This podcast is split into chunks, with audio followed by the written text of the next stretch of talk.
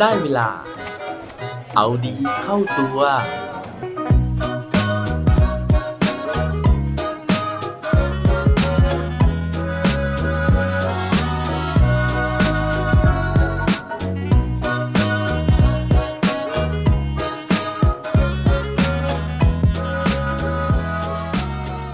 วันนี้คุณได้ทำดีกับใคร บ้างหรือยังครับ สวัสดีครับ พบกับผมชัชวานแสงปรีดีกร และรายการเอาดีเข้าตัว รายการที่จะคอยมาหมั่นเติมวิตามินดีดด้วยเรื่องราวแล้วก็แรงบันดาลใจ เพื่อเพิ่มพลัง แล้วก็ภูมิต้านทานในการใช้ชีวิตให้กับพวกเราในทุกๆวัน เมื่อวานนะฮะผมเนี่ยประสบความสำเร็จนะครับในการที่สามารถจองคิวนะฮะแล้วก็พาคุณแม่กับหลานชายเนี่ยไปทานสุกี้ตีน้อยนะฮะ แล้วก็ตอนที่รับประทานอยู่นะฮะก็ประทับใจมากๆเลยนะครับเพราะว่ามีพนักงานท่านหนึ่งนะครับเป็นน้องผู้หญิงคนหนึ่งเนี่ยนะครับก็พยายามเข้ามาดูแลนะฮะเวลาที่อาหารเนี่ยมันมาไม่ครบนะครับหรือว่าอย่างหลานชายของผมเองนะฮะเขาก็พยายามที่จะทำชีสฟองดูนะฮะก็คือเอาไอ้กระบวยนะครับแล้วก็มาใส่ชีสลงไปนะครับปรากฏว่าชีสเนี่ยมันไปติดกระบวยนะครับทำให้โอ้โหยุ่งยากมากมายในการที่จะแงะมันออกนะฮะน้องผู้หญิงคนนี้ก็มาช่วยเหลือนะฮะแล้วก็สุดท้ายเนี่ยเธอไปเอาอุปกรณ์นะฮะที่ไม่ได้เป็นอุปกรณ์เซตมาตรฐานทั่วไปเนี่ยมาติดตั้งไว้ให้นะฮะที่หม้อนะครับเพื่อที่เราจะสามารถที่จะใส่ไอตัวชีสลงไปได้นะฮะ โดยที่ไม่จำเป็นต้องถือกระชอนไว้ตลอดเวลานะครับ ก็ถือเป็นความประทับใจเล็กๆ น้อยๆ มากๆเลยนะฮะ ที่มันช่วยทำให้ วันนี้ของเรานะฮะวันวันที่เราไปทานสุกี้เนี่ยนะครับมันมีความสุขนะฮะมันรู้สึกว่าเออเราได้รับความช่วยเหลือจากคนอื่น สาเหตุที่ผมเล่าถึงเรื่องราวเรื่องราวนี้นะฮะไม่ได้จะมาชวนทุกคนไปกินสุกี้แต่อย่างใดนะฮะแต่ว่าผมเนี่ยอยากจะยกตัวอย่างขึ้นมาเฉยๆนะฮะว่าบางครั้งเนี่ยการที่เราได้รับสิ่งดีๆ มาแบบนี้นะครับมันทำให้วันของเราเนี่ยมันเป็นวันดีๆจริงๆนะฮะแล้วก็การช่วยเหลือบางอย่างนะฮะที่เราไปช่วยบางคนนะครับมันอาจจะเป็นการกระทำเล็กๆ น้อยๆ ของเรานะฮะแต่ว่ามันสามารถที่จะไปเปลี่ยนชีวิตของคนคนหนึ่งได้ก็เป็นได้นะฮะเหมือนอย่างเรื่องราวของผู้หญิงคนที่ผมจะเล่าถึงในวันนี้นะฮะเธอได้รับความช่วยเหลือจากผู้ชายคนหนึ่งนะฮะซึ่งการช่วยเหลือนั้นเนี่ยมันเปลี่ยนชีวิตของเธอแล้วก็ครอบครัวไปตลอดกาลถ้าเกิดว่าอยากรู้แล้วไปฟังพร้อมกันได้เลยครับ เรื่องราวในวันนี้นะฮะเป็นเรื่องที่ผมเนี่ยไปดูมาจากวิดีโอนะฮะที่มีชื่อว่า My Escape from North Korea นะฮะซึ่งอยู่ในเว็บไซต์ TED.com นะครับโดยที่คนที่มาเล่าให้เราฟังนะฮะก็เป็นเจ้าของเรื่องนั่นเองนะฮะเธอชื่อว่าลีฮยองซอนะฮะซึ่งเธอเกิดที่ประเทศเกาหลีเหนือนะครับ เธอบอกว่าตอนเด็กๆเนี่ยเธอได้รับการ อบรมนะฮะสั่งสอนมานะครับว่าประเทศของเธอเนี่ยเป็นประเทศที่ดีที่สุดในโลกนะฮะเพลงที่เธอร้องอยู่เป็นประจำนะฮะเพราะว่ารัฐบาลเกาหลีเหนือเนี่ยปลูกฝังนะครับเพลงเพลงนี้นั่นก็คือเพลงที่ชื่อว่าไม่มีอะไรต้องอิจฉานะฮะหรือว่า nothing to envy นะครับส่วนเวลาที่เธอเรียนวิชาสังคมศึกษาเนี่ยเธอก็ได้เรียนรู้นะฮะศึกษาประวัติของคิมอิลซองนะครับซึ่งเป็นผู้นำนะฮะเป็นอดีตผู้นำของเกาหลีเหนือนั่นเองนะครับแล้วก็ เรื่องของโลกภายนอกเนี่ยเธอบอกว่าไม่เคยรับรู้เลยนะฮะประเทศที่เธอรู้จักเนี่ยก็มีแค่อเมริกานะครับเกาหลีใต้แล้วก็ญี่ปุ่น ซึ่งหลักสูตรเนี่ยก็สอนนะฮะว่า 3 ประเทศนี้นะครับเป็นศัตรูที่ยิ่งใหญ่ของประเทศเกาหลีเหนือนั่นเองนะครับเธอบอกว่าในวัยเด็กของเธอเนี่ยเธอคิดนะฮะว่าประเทศนี้มันดีที่สุดอยู่แล้วนะฮะเพราะฉะนั้นเนี่ยเธอก็อยากที่จะโตนะฮะแล้วก็แก่ตายที่ประเทศนี้แหละนะครับไม่ได้คิดว่าจะไปไหนเลยนะฮะ จนกระทั่งเธอโตขึ้นเรื่อยๆนะฮะในวัยที่เธอเนี่ยอายุประมาณ 7 ขวบนะครับ เธอก็เริ่มรู้สึกนะฮะว่าเออประเทศของเธอเนี่ยมันดีที่สุดจริงหรือเปล่านะฮะเพราะว่าเธอเนี่ยเริ่มรับรู้ปัญหาข้าวยากหมากแพงนะครับ อย่างเช่นมีอยู่วันหนึ่งนะฮะในปี 1995 นะครับ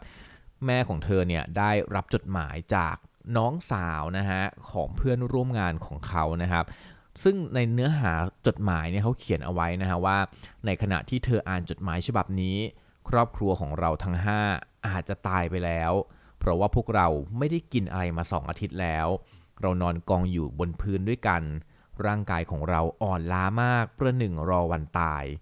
ตอนนั้นเนี่ยเธอตกใจมากเพราะว่านั่นเป็นครั้งแรกนะฮะที่เธอได้ยินว่าผู้คนในประเทศของเธอเนี่ยกำลังทุกข์ทรมานนะครับ หลังจากนั้นไม่นานนะฮะเธอเดินผ่านสถานีรถไฟแห่งหนึ่งนะครับ เธอก็เจอกับภาพที่หดหู่อีกเช่นกันนะฮะก็คือมีร่างไร้วิญญาณของผู้หญิงคนหนึ่งเนี่ยนอนอยู่ที่พื้นนะฮะแล้วก็มีเด็กที่ซูบผอมอยู่ในอ้อมอกของเธอจ้องร่างหน้าของแม่ของเธอที่ตายไปแล้วเนี่ยนะครับอย่างไรที่พึ่งแต่ว่าตอนนั้นเนี่ยก็ไม่มีใครเข้าไปช่วยเด็กคนนั้นนะครับเพราะว่าทุกคนเนี่ยต่างก็โฟกัสนะครับหรือว่ามุ่งมั่นกับการที่จะเอาตัวเอง แล้วก็ครอบครัวของตัวเองเนี่ยให้รอดก่อนนะฮะ หลังจากนั้นนะฮะก็ยังเกิดเหตุการณ์อื่นๆเนี่ยตามมานะฮะไม่ว่าจะเกิดภัยแล้งนะครับที่เข้ามาโถมกระหน่ำเข้ามาที่เกาหลีเหนือนะฮะในช่วงกลางปีคริสตศักราช 1990 นะครับแล้วก็มีข่าวนะฮะว่าชาวเกาหลีเหนือกว่า 1 ล้านคนเนี่ยเสียชีวิตลงจากภัยแล้งในขณะที่ผู้คนมากมายเนี่ยยังรอดตายได้นะฮะด้วยการที่ต้องอาศัยกินหญ้ากินแมลง แล้วก็เปลือกไม้เนี่ยประทังชีวิตนะครับ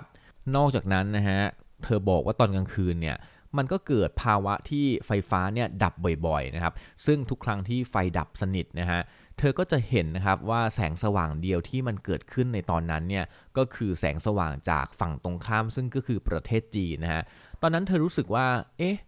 ทำไมนะฮะประเทศรอบๆนะฮะเพื่อนบ้านเนี่ยอย่างประเทศจีนเนี่ยเขาถึงมีไฟฟ้านะฮะในขณะที่เกาหลีเหนือเนี่ยไม่มีไฟฟ้านะครับ เธอก็เลยเริ่มตั้งคำถามว่าเราอยู่ในประเทศที่ดีที่สุดจริงหรือเปล่านะฮะหลังจากนั้นเนี่ยเธอก็เลยหาทางนะฮะในการที่จะหลบหนีนะครับโดยที่ครอบครัวของเธอเนี่ยก็พยายามผลักดันนะฮะให้เธอเนี่ยหนีข้ามไปที่ประเทศจีนนะฮะก่อนที่จะลักลอบนะครับไปยังประเทศเกาหลีใต้ได้สำเร็จนะครับตอนอยู่ที่นั่นเนี่ยเธอก็พยายามที่จะเรียนภาษาอังกฤษนะฮะแล้วก็สุดท้ายเนี่ยเธอก็สามารถที่จะหางานทำได้ที่ประเทศเกาหลีใต้นะครับ แต่ว่าเคราะห์ซ้ำกรรมยังซัดอยู่นะฮะ เพราะว่าหลังจากที่เธอมีรายได้เนี่ย เธอก็พยายามส่งเงินกลับมาที่บ้านนะฮะ ให้ครอบครัวของเธอที่ประเทศเกาหลีเหนือนะครับ ปรากฏนะฮะว่ารัฐบาลเนี่ยจับได้นะครับ แล้วก็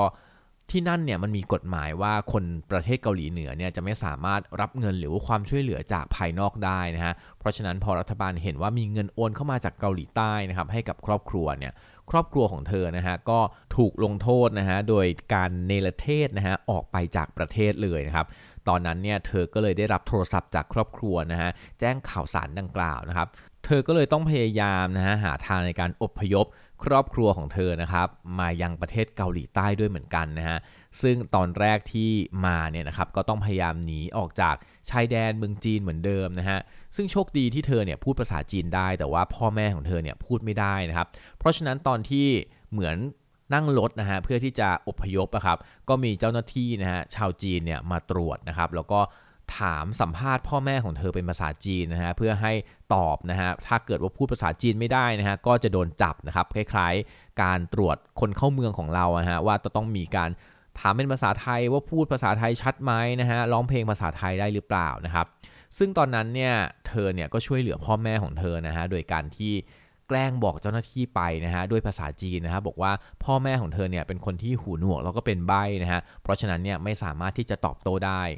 ตอนนั้นโชคดีมากนะฮะที่เจ้าหน้าที่เนี่ยเชื่อนะครับแล้วก็ปล่อยพ่อแม่ของเธอไปนะครับ จนสุดท้ายเนี่ยพวกเธอสามารถที่จะหนีเข้าเกาหลีใต้ได้นะฮะแต่ว่าสุดท้ายเนี่ยก็โดนจับอยู่ดีนะฮะเพราะว่าเข้าเมืองอย่างผิดกฎหมายนะครับตอนนั้นเธอบอกว่าเธอต้องเอาทรัพย์สินทั้งหมดของเธอเนี่ยมาจ่ายค่าปรับนะฮะแล้วก็ให้สินบนกับพนักงานนะครับ แต่ว่าเหตุการณ์เนี่ยมันยังไม่จบนะฮะเพราะว่าหลังจากนั้นเนี่ยปรากฏว่าพ่อแม่ของเธอก็โดนจับอีกนะครับซึ่งนั่นเนี่ยทำให้เธอไม่สามารถที่จะช่วยเหลือได้แล้วนะฮะเพราะว่าเธอเนี่ยไม่มีเงินแล้วนะครับแต่ว่าโชคดีมากๆเลยนะฮะที่ตอนนั้นเนี่ยมีชายคนหนึ่งนะครับเข้ามาถามเธอว่าเกิดอะไรขึ้นนะครับซึ่งเธอเนี่ยรู้สึกประหลาดใจมากที่อยู่ๆมีคนแปลกหน้า มีน้ำใจนะฮะที่จะเอ่ยปากถามว่าเกิดอะไรขึ้นกับเธอ เธอก็เลยตอบด้วยภาษาอังกฤษแบบงูงูปลาปลานะฮะ แล้วก็เล่าเหตุการณ์ให้ผู้ชายคนนั้นฟัง